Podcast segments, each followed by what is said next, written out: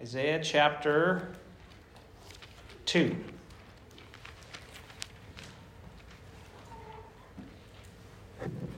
The word that Isaiah, the son of Amoz, saw concerning Judah and Jerusalem. It shall come to pass in the latter days that the mountain of the house of the Lord shall be established as the highest of the mountains, and shall be lifted up above the hills, and all nations shall flow to it. And many peoples shall come and say, Come, let us go up to the mountain of the Lord, to the house of the God of Jacob, that he may teach us his ways, that we may walk in his paths. For out of Zion shall go forth the law, and the word from the, the word of the Lord from Jerusalem. He shall judge between the nations, shall decide disputes for many peoples, and they shall beat their swords into plowshares, and their spears into pruning hooks. Nation shall not lift up sword against nation, neither shall they learn war any more. O house of Jacob, come, let us walk in the light of the Lord. Father, I pray that you bless our time in the word tonight, that you would anoint it, that you'd open our hearts to receive. Lord, that you would, um, Lord, that, that we would all be caught up in uh, what this book is talking about. Lord, that the vision that Isaiah saw would be the vision that you set before us as well, Lord. That we would see into eternity, into your purposes, God.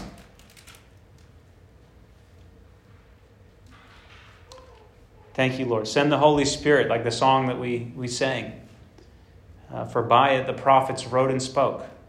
Lord, I pray that you would send the Spirit that anointed Isaiah to write these things, that you would send the Holy Spirit to anoint us to hear these things and to consider them and to learn them, Lord, and understand them. Open the eyes of our hearts. In Jesus' name, amen. All right, so I want to kind of I want to talk through chapters 1 through 6 tonight. Uh, probably not line by line. That would take a long time. Um, but there is there's something going on in these first five chapters. Chapter six is the calling of Isaiah. Um, there's something going on in these first six chapters that I want to underline. And um, so they, they serve these five, the first five chapters are Isaiah's own introduction to his book. Okay? His calling is not until chapter 6, which you would think that that would be the, the beginning of it. Isaiah has a preface to his book, and it's chapters 1 through 5. So we're going through the preface of Isaiah, Isaiah's own. I gave an introduction, my introduction last week. We're going to read through Isaiah's introduction to his own book this week. Um, the subject matter is pretty plain in these, in these first six chapters. It is the condition, the, the diagnosis of Judah and Jerusalem. The diagnosis and the prognosis, right? What is wrong and what is the course of action? What's God doing about it? I read from uh, chapter 2 to start because it's one of the rare bright moments, hopeful moments in these first five chapters. Uh, these are chapters of judgment, chapters of woe and warning.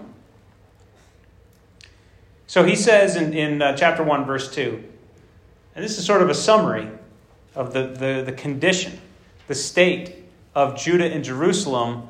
And this is what Isaiah is doing is he's setting the scene and he's saying, This is what I was called. This was the state of things when I was called. Right? He sets the scene and says, This is the condition in which uh, Judah and Jerusalem were at the time that King Uzziah died and I saw the Lord. Hear, O heavens, and give ear, O earth. And that's courtroom language. Okay, that's all right, let's, and, and that happens a number of times through these chapters. There's a summons. All right, listen, we're giving uh, arguments here. Hear, O heavens, and give ear, O earth, for the Lord has spoken. Children have I reared and brought up, but they have rebelled against me. That's it. In a nutshell, that's the, that's the problem. God has raised children. They've come to the point of their teen years. and they've rebelled against him. He says it's contrary to nature. The ox knows its owner, the donkey its master's crib. Right? Even an ox and a donkey understands the state of things. Right? Who's in charge? But Israel does not know. My people do not understand. Verse 5, he says, Why will you still be struck down? Why will you still be struck down? Why will you continue? You know what is going to happen, right? This is a child who continues to be chastised, and in spite of that, continues to rebel. Why will, you know that the rod is waiting for you after you choose this thing? Why will you continue to be struck down? Why will you continue to rebel? The whole heart is the whole head is sick, the whole heart faint. The body, the whole body, and this is the diagnosis, right? The whole body is sick.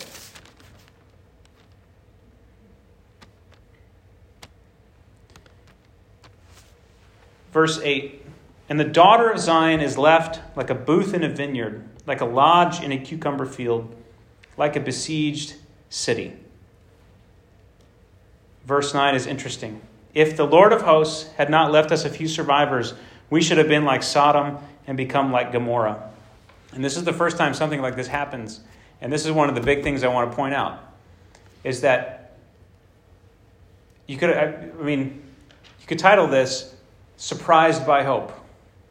Surprised by Hope. Because in the midst of judgment, in the midst of Isaiah describing the problem, diagnosing this terminal illness that Judah and Jerusalem are under, there keep being these sudden, almost maybe surprised is, is too, uh, too nice of a word.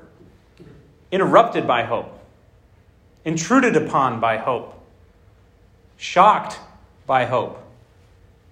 All right, that's, that's what's happening here. Because right in the midst of this, they're rebelling. The whole thing is sick. And here it's suddenly he talks about a remnant. He talks about the mercy of the Lord. If the Lord of hosts had not left us a few survivors, we should have been like Sodom and become like Gomorrah.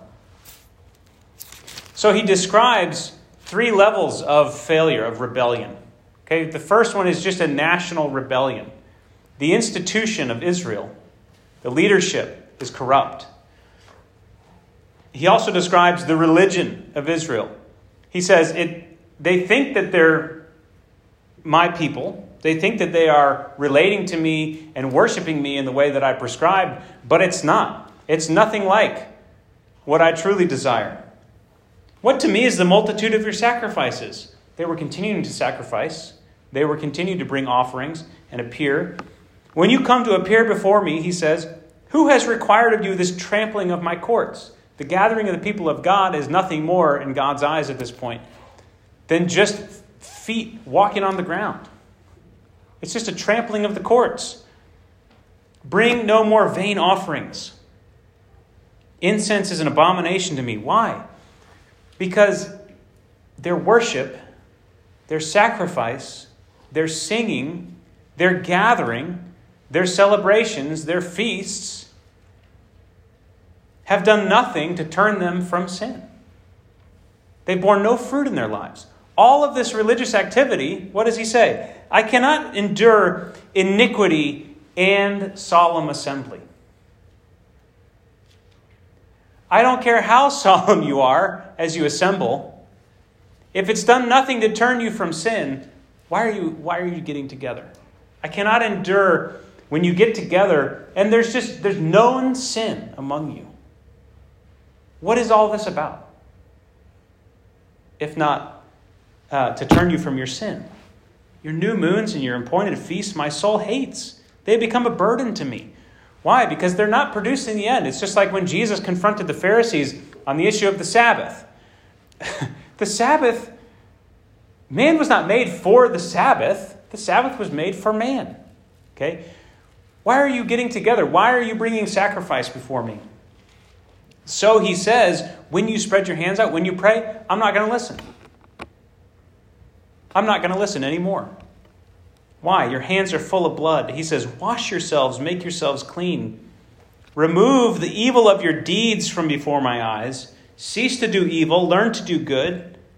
Seek justice, correct oppression, bring justice to the fatherless, plead the widow's cause. Wash yourselves. You're filthy and you're getting together in your evil deeds. You need to cleanse yourself. And then here we have a shocking intrusion of hope. It seems weird. He's railing on their religious gatherings and he says, Come now, let us reason together, says the Lord. Right? In the courtroom. Let us reason together. All right, you're on the stand. Let's see. Let's judge between you and me. And then we have a very strange phrase here. Though your sins are like scarlet, they shall be white as snow. What? Wait a minute. Though they are red like crimson, they shall become like wool. If you are willing and obedient, you shall eat the good of the land. But if you refuse and rebel, you shall be eaten by the sword, for the mouth of the Lord has spoken. Do you see the intrusion of a message of hope? Um, almost a paradox. He's mid rant. and he says, All right, I'm going to spell out, I'm going to spell this out very clearly. You are full of sin and blood, and it's all going to be washed away. You see what's happening there? You're on trial. You're guilty, guilty. And I'm going to deal with the guilt. It's not what you expect.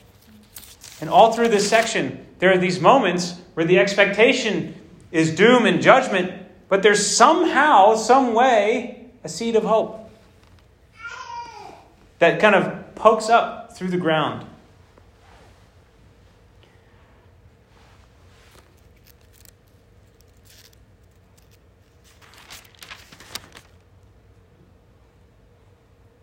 It's a great little uh, a poem. It's like a really well contained, self contained poem here from verse, uh, verses 21 through 26.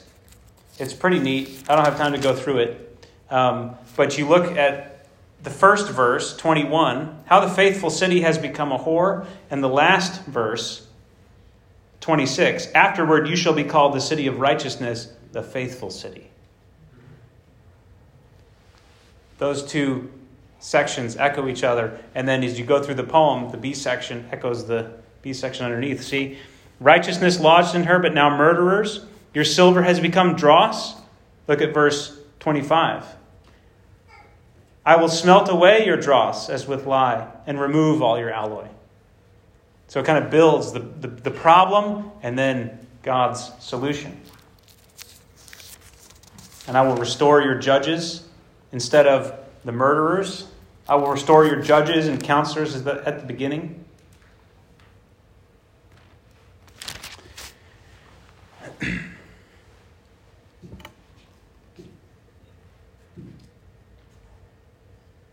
Chapter 2 gives a picture, and uh, this is also a prophecy that, that uh, Micah uh, has in his book as well. But it's that it's the mountain of the house of the Lord, the city of God being lifted up. And this is one of the great prophetic images of the people of God. Right? This is who we are. This is, this is God's purposes. This is God's promise to Abraham finding its, its ultimate fulfillment. All right? The people of God are blessed so that they can be a blessing to all the nations. Okay? And this is, this is a picture of this happening. In the latter days, the, the house of the Lord is lifted up. All the nations shall flow to it because they know that's where we need to be. That's where life is lived in the way that it should be. Let's go learn how they live life. And so we have the ideal situation. But then Isaiah comes back and he starts, he begins to describe, in contrast to that, he begins to describe the actual situation. Right? The ideal, whoa, it's a captivating vision. You can't read that and, and not go, wow. But then he begins to describe what's actually going on. Verse 6, he says, You have rejected your people, the house of Jacob, this house that should have been at the top of all houses, because they are full of things from the east and of fortune tellers like the Philistines. They strike hands with the children of foreigners. They're no different than any other nation. They do all the same stuff. They've got wealth, they've got horses, they've got power, military power, wealth. Their land is filled with idols, and they bow down to the work of their own hands. So man is humbled, and each one is brought low. Verse 12 The Lord of hosts has a day against all that is proud and lofty, against all that is lifted up, and it shall be brought low.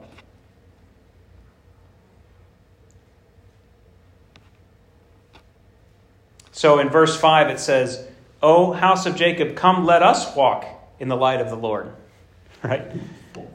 If we're ever to get to the place where the nations are to say, Let's go there, let's go to the house of the Lord, come let us go up to the house of the Lord, Isaiah says, We're not even there.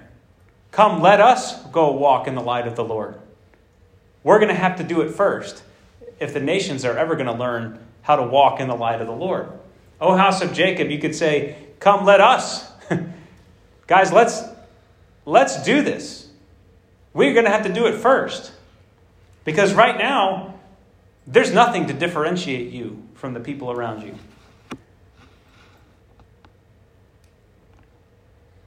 So, after verse 5, that whole section up till 21 talks about how idols have completely uh, brought the, uh, the house of God low.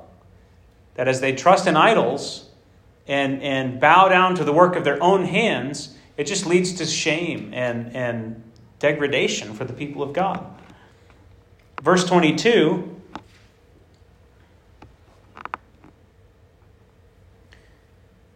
So that's what's actually going on in Israel, in contrast to the city of God being high and lifted up. This is what's going, this is actually the state of the religion in Israel. Verse 22 begins another section where he's talking about the actual state of society in Israel. Okay, so the nations are, are supposed to say, the Lord of Israel is God of all. The God of Israel is God over all the earth. And that's the way that we need to live. Right? You see that? Let us go to the mountain of the house of the Lord, to the house of the God of Jacob. As opposed to all the gods that we know and worship. That's the God we need to go and worship. And that he may teach us his ways, so that we would live life in the way that we're supposed to. Isaiah then says, But listen, you're not in any condition for the nations to be able to come to you and learn anything and see anything about God because you yourselves bow down to idols. And, chapter 3, look at the way life is lived among you. Everything's upside down.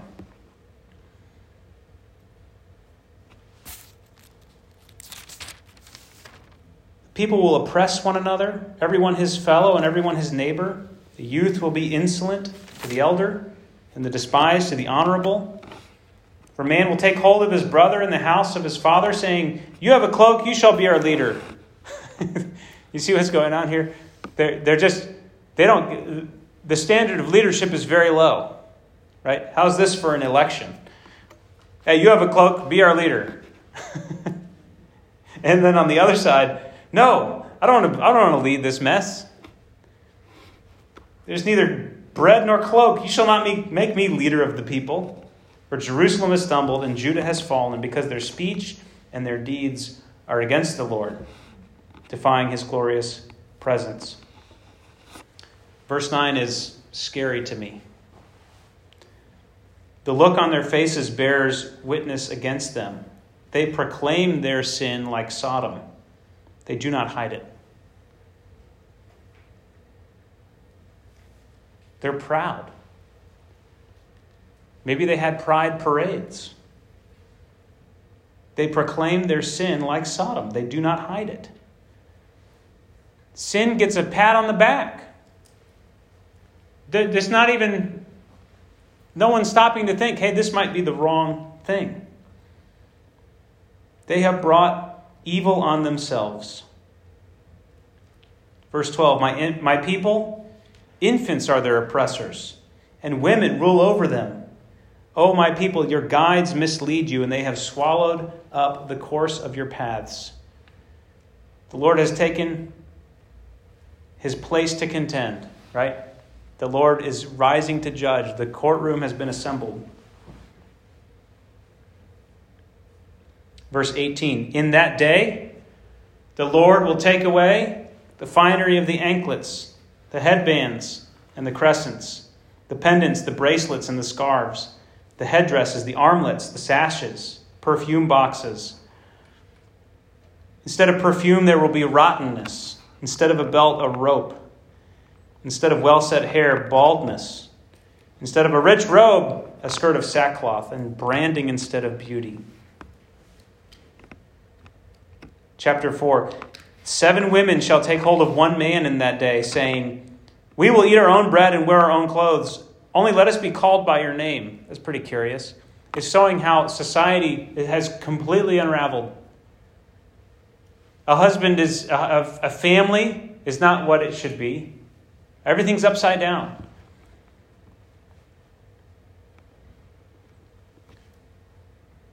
And in Isaiah's world, this would have been preposterous. Women, hey, we want to provide and do everything for ourselves, which is what they would have looked to a husband for. Hey, we want to do this, but just, we still want to be married. Let us be called by your name.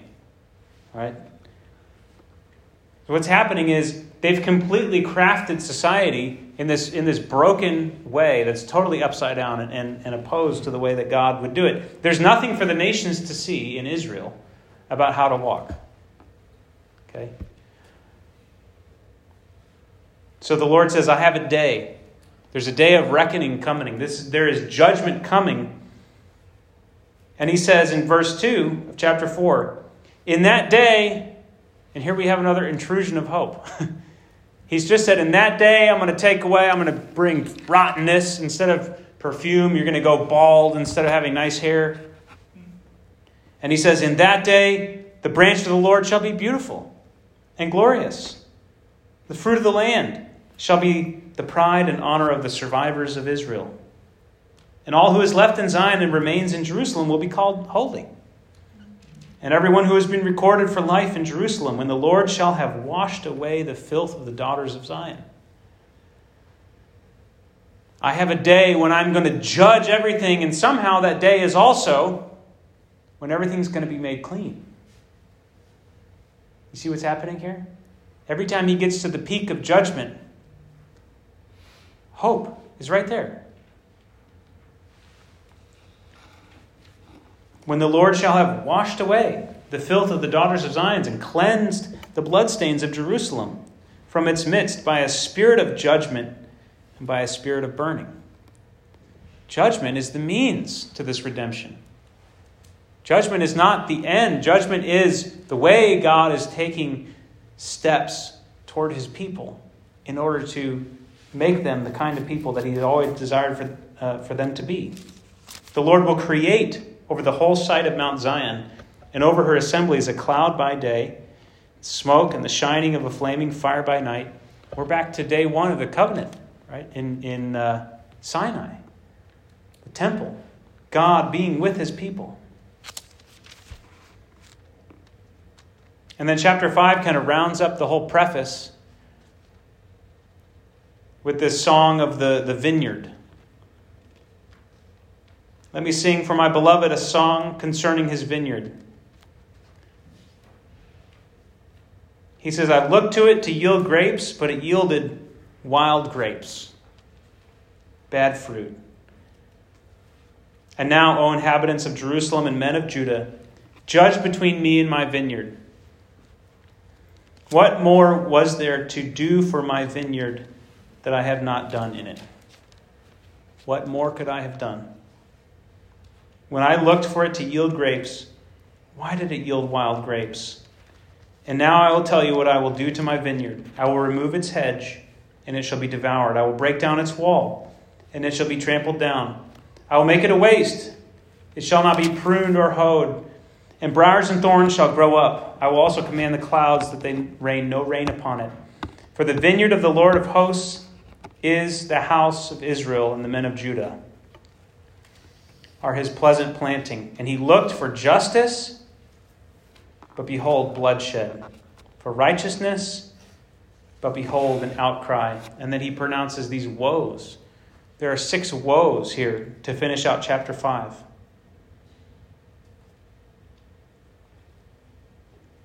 And it ends with, in verse 26, I will raise a signal for nations far away. How I'm going to judge them? I'm going to raise up nations far away to come and conquer them and take them out. Verse 30 They will growl over it on that day, like the growling of the sea. And if one looks to the land, behold, darkness and distress, and the light is darkened by its clouds. Bleak picture. There is judgment coming. And so Isaiah says, This is the state of things. This is where God's heart is. He's had children, they've rebelled against him. They think that they're, they think that they're doing the right thing. They're gathering in their assemblies, but it's done nothing. They're full of sin, they're full of idolatry. They live life according to their own uh, morality. They don't care what I think is right. They've decided for themselves what's right. And they've decided based on what they see all around them in the nations. It has, it has turned them into a corrupt city full of bloodshed, of oppression, of wickedness. And all the while, my desire for them, the reason I chose them in the first place, was to be able to exalt them and set them high so that everyone around, all the peoples of the earth, could see this is what life is, this is who God is. Woe to those, woe to those, woe to those. And Isaiah says, This is, this is the state of the world. This is the state of the world at the time of my calling. In the year that King Uzziah died, I saw the Lord sitting upon a throne. You see that? In the year that the Davidic king died, I saw that it was actually God on the throne. I saw the Lord sitting upon a throne, high and lifted up, and the train of his robe filled the temple.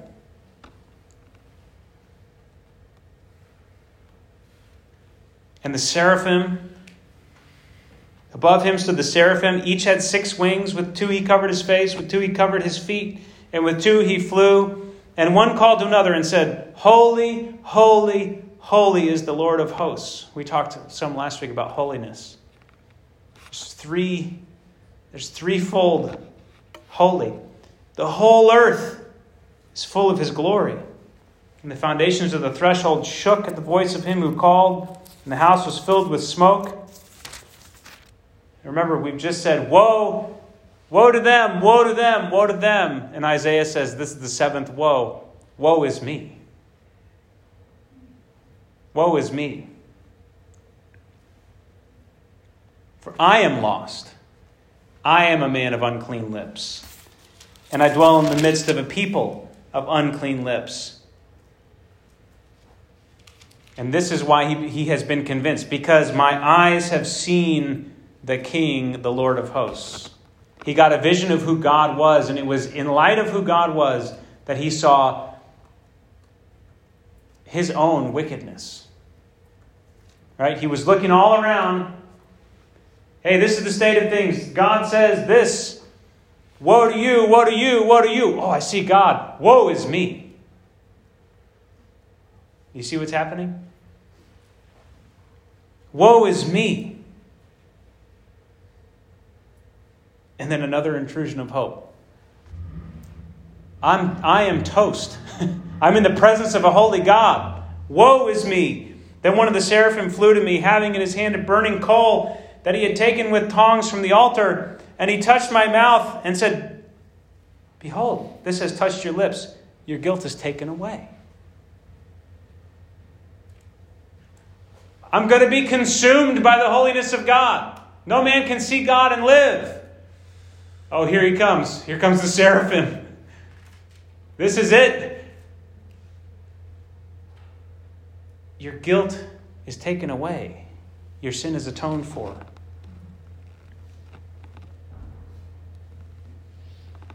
So again, where we expect our expectations are this is it. This is the end. And in that very moment, we hear there's a way. I've made a way. And it's God who has acted in judgment, but in a redemptive way.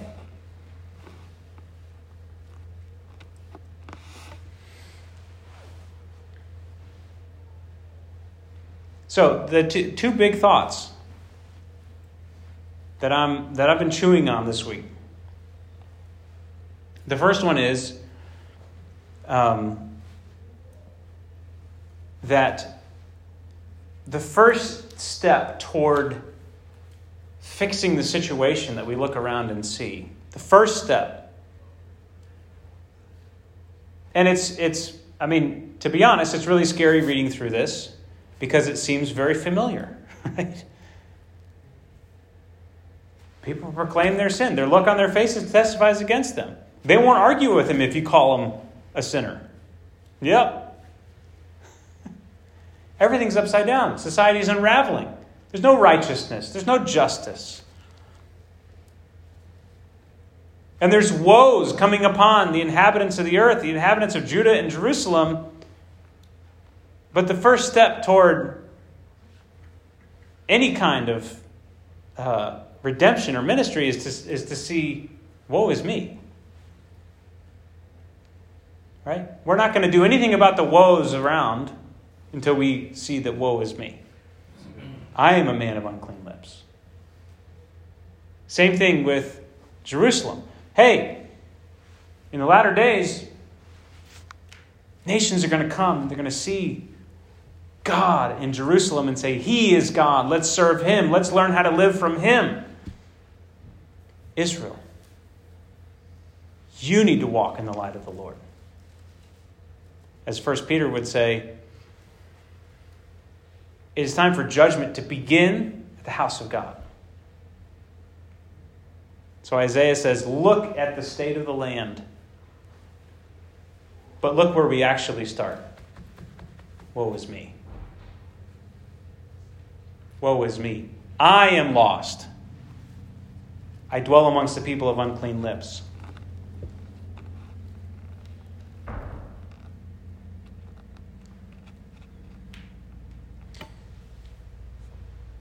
The Second part of that thought is from God's side. God looks down, God sees all this happening. What does God do? He calls a man. And he reveals his holiness to him. He undoes him. And then he atones for his guilt and says, Go. Okay? We look around, we see the state of the world, but we need to come to the place where we see God, and that's why we say, Woe is me. God's looking around, God sees the state of the world, and He's saying, Who will go for us? Come, see me. See how lost you are. Now, be purged, be cleansed, and go. Take this message into that world and go. God's answer to the state of the world is to call men to Himself, call people to Himself, to purge them to let them see the state of their own fallenness, but also to see the extent of His mercy and His grace, and to cleanse them and to, to do everything necessary for them to become, as Paul would say, uh, qualified to be ministers of the new covenant. Made us competent. He's made us competent.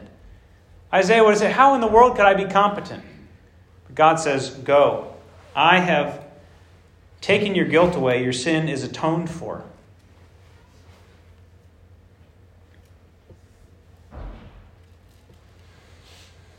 The second big thought is that all through this book, especially in these first five chapters, we see how judgment and redemption are not separate actions. God doesn't judge so that he can now go and redeem. God's judgment is redemptive. Okay? And that's what the cross is. That's what the cross means. The cross, this all points to the fact that there's going to be a day, there's going to be an act that is equally judgmental and redemptive. Right? God's fully judging his people and fully redeeming his people in the same act. How can he do that? The cross is the answer to that mystery. The cross is that mystery unveiled. In the prophets, it remains veiled. They're kind of peering from behind the curtain, trying to figure out how is this going to work? God's decreed judgment. He's going to do it. But he's also decreed that his people, that there will be a Davidic king on the throne for all time. How in the world is he going to do that? And the answer is in, in the cross of Jesus. In the cross of Jesus. Though he was in the form of God, he did not consider equality with God a thing to be grasped. He made himself nothing, took on the form of a servant, we'll read about later in Isaiah, and he became obedient to the point of death on a cross. Therefore, God has highly exalted him and gave him the name. He was a son of David, but he's also the son of God. So you see these two things intertwined with each other judgment and redemption.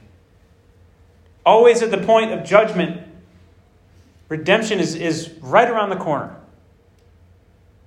And in fact, we'll learn is, is the same act. The act of God's judgment is always redemptive. In the Song of the Vineyard, he says, What more could I have done? But in the big picture of things, he's going on, he's, he's going to go on and do even more for the vineyard. Right? They're coming to a point of judgment, a place of exile. But God's actually going to send his own son. And there's actually a parable in the Gospels. It's the parable of the vineyard. He leases it to tenants. He comes to get some of the fruit, and they kill the people. He sends some, some more people to get the fruit, and they kill them. he says, Well, I'll send my own son. They kill the son. Right? So God's going to get to the place where it's not just, hey, what more could I have done for my vineyard? But I have sent, I have become a man. I have come down, literally come down, and gotten on a cross what more can I have done? So at the end of Isaiah, we see this there's eternal judgment. There is judgment coming that isn't attached to mercy. Why? Because in the book of Isaiah, God was still going to be able to do, there is still more that he could have done, surprisingly. Isn't that amazing? There's still more that he's going to do from the perspective of Isaiah after Jesus comes, it says that he's coming back not to deal with sin, but to save those who are eagerly waiting for him. So at the end of Isaiah, we get a picture of eternal judgment without end. Why is that? Because those are people who have looked on Jesus and rebelled all the same. Listen to the message that Isaiah is to carry to the people. Keep on hearing, but do not understand. Keep on seeing, but do not perceive. Make the heart of this people dull and their ears heavy, and blind their eyes, lest they see with their eyes and hear with their ears, and understand with their hearts and turn and be healed. What's going on there? It's kind of a curious message. They've decided they're not going to listen to God. And so he says, What else are we going to do? We're going to have to keep saying it. What more can you do? We're just going to have to keep presenting truth, keep offering. He says, all, I've, I've held out my hands all day to a stubborn and rebellious people. You keep holding out your hands. Says, Isaiah, go. Keep preaching truth. Keep declaring the simple fact of God's desire to have a people in the earth who will walk in obedience to Him. That's it. God wants an obedient people. God wants an obedient people. And the rebels keep, and the more they hear it, the more they harden their hearts. And so God's saying, they are going to harden themselves beyond hope. Right? How do they harden themselves? By continually resisting God's repeated advances, repeated extensions of grace. Okay? Do you see the heart of God in this? That's mercy. I will give you opportunity after, even when I know you're done with me, I'm going to give you opportunity after opportunity after opportunity so that when I come and judge you, I can truly say, What more could I have done to my, for my vineyard? He says, It's your sins. You have brought this upon yourselves. How long, O Lord? He said, Until cities lie waste without inhabitant. Okay? The immediate context is there's, there's exile coming. It's about 100 years away at this point. But there's exile coming for you, Judah and Jerusalem. Because I just went through this with your older brother. and I know where it ended up. And you're headed down the same exact path. And the Lord removes the people far away, and the forsaken places are many in the midst of the land. And though a tenth remain in it, it will be burned again. Like a terebinth or an oak whose stump remains when it is felled, I'm cutting down the tree, as John the Baptist would say. Even now, the axe is laid to the root of the tree, and the holy seed is its stump. There we go again. I'm going to hack away and hack down all the way to the stump. And you know what we find when we get to the stump? The source of life. See that? This is what God's doing. You're going to continue to rebel, and I'm going to continue to hack away, and you're going to continue to rebel, and I'm going to continue to hack away. Isaiah, you just keep giving them, giving them the word, give them the message. Spell it out very clearly for them. And they're going to keep saying, no, hack, no, hack, no, hack. And finally, they're going to have absolutely nothing left. And then it's going to be me. Later on, he says, I looked around and I wondered that there was no one to intercede. And my own arm brought me salvation. Then at that point, God says, The Holy Seed, that's Messiah. That's God coming down in the flesh to redeem his people. There's no one left except Jesus. And that's what you have to see. There's no one. When the Bible says, nobody understands, nobody does my will. There were faithful people who trusted in God, but he says, no one really gets it. The only Jew left is Jesus. That's basically what happens. And he says, What does Israel deserve? Either the last remaining member, I'm going to have to judge you kills him, and then raises him to life. Right? So it hack, he hacks it all the way down. He burns it, he whittles it away, he, he prunes it all the way to the stub. And that stub goes into the ground, and God raises him up. You see what's happening? It just gets narrower and narrower. This is the shape of, of, of redemptive history. God creates Adam and all the nations of the world. Then he has to narrow it down to a family, all right, I can't work with all the nations, I'm going to have to work with one nation. Then that family has 12 tribes, but he can only work with one of those tribes. And then it keeps getting narrowed down. And it all comes to a head. It all points toward Jesus, and he becomes the very essence of Israel.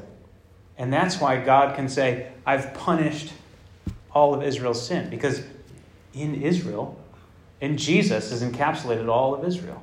So you see what's, what it's pointing to, what Isaiah is pointing toward, and he sees it in shadows and glimpses, is all of Israel being summed up in Jesus. And so all of the judgment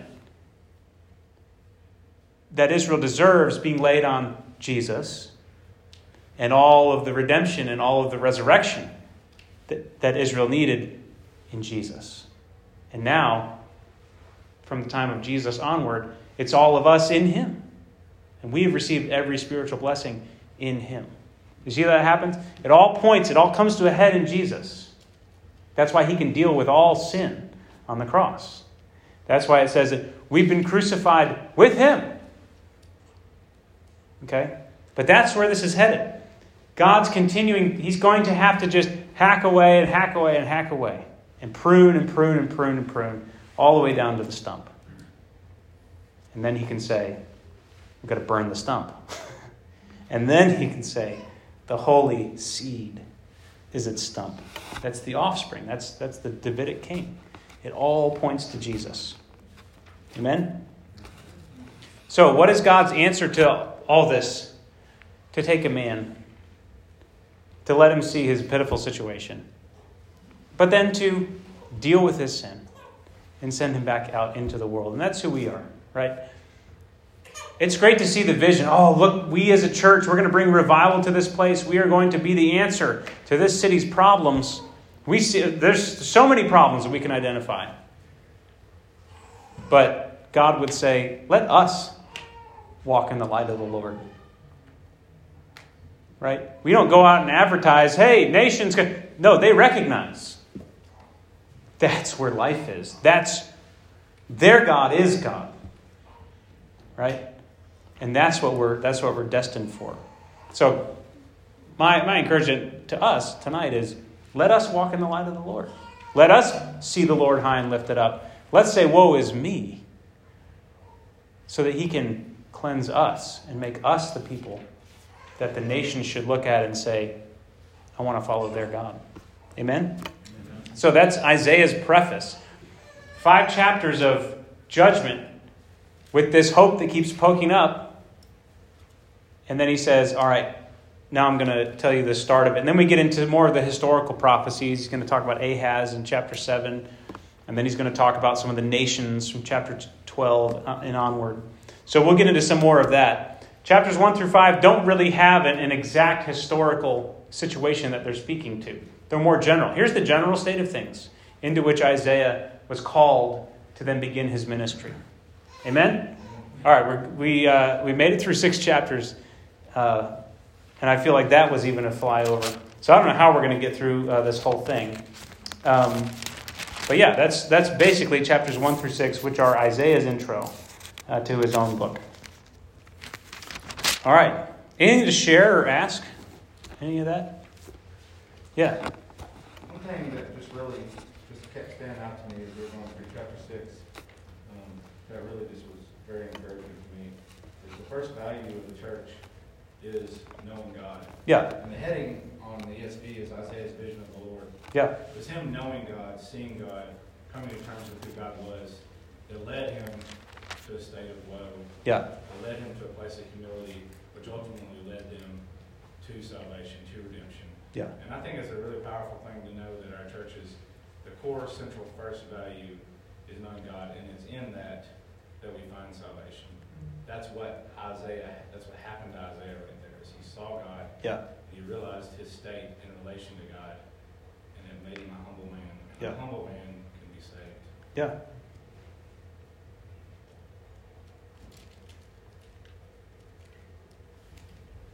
And all you need is one genuinely saved, humble man. Right? God can do what he needs to do through one man, can make the difference. One man wrote all this. and it, it shaped the nation of Israel. It continues to shape the people of God. Yeah. Amen. Anything else? I was thinking, um, I was thinking at the beginning of church about how God is good, and we say that God is good all the time, and about how a lot of times, uh, a lot of times, a motivation for sin, or like a seed that leads us into sin, is the suspicion that this, maybe even the subconscious suspicion that God is not good. Yeah. And I really liked um, how you how you emphasized how um, God's judgment really is redemptive. And sometimes we can get into a pattern, I think, I don't mean like we as a church, just people in general can get into a pattern of seeing God's judgment and on some level thinking, gosh, that's pretty harsh. And then seeing redemption as God's goodness. But God's judgment is good and God is good. And, you know, we must, um, we must be convinced of God's goodness Yeah. in order to approach Him and receive from Him and repent. Yeah. Yeah.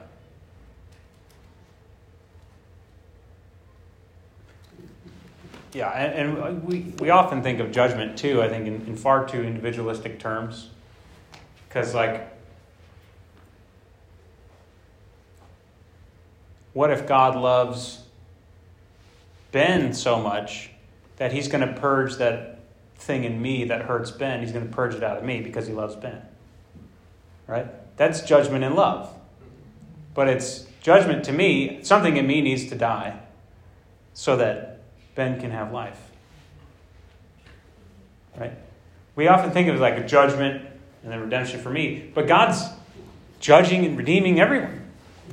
Right? And when He calls us together, what He does in my life affects everybody else. That's why Isaiah, he saw, I am a man of unclean lips, and I dwell amongst the people of unclean lips. I'm part of this problem, and I need to be purged so that I can actually have a message to take.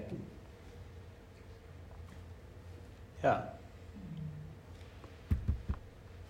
So, yeah, it's, it's God's love for you that causes Him to judge you and then cleanse you and redeem you, but it's also God's love for the other people in your life. It was God's love for Israel that caused Him to purge Isaiah and send them, send him out to the people. I'm sure he loved Isaiah too, but, but God is God is up to much more than just working in the lives of individuals in isolation from one another. Amen. Anything else? It seems so quiet in here. It's uh, so peaceful. I think it's just because the kids aren't around. Usually, about this time, there's like some wide eyes, like, oh my goodness, it's time to be done. I got to get out of here. Everything's about to fall apart at the seams. Can you keep going? This is the most rest Yeah. I've ever had. Everybody take a deep breath. What's happening downstairs? Yeah. What happens downstairs stays downstairs.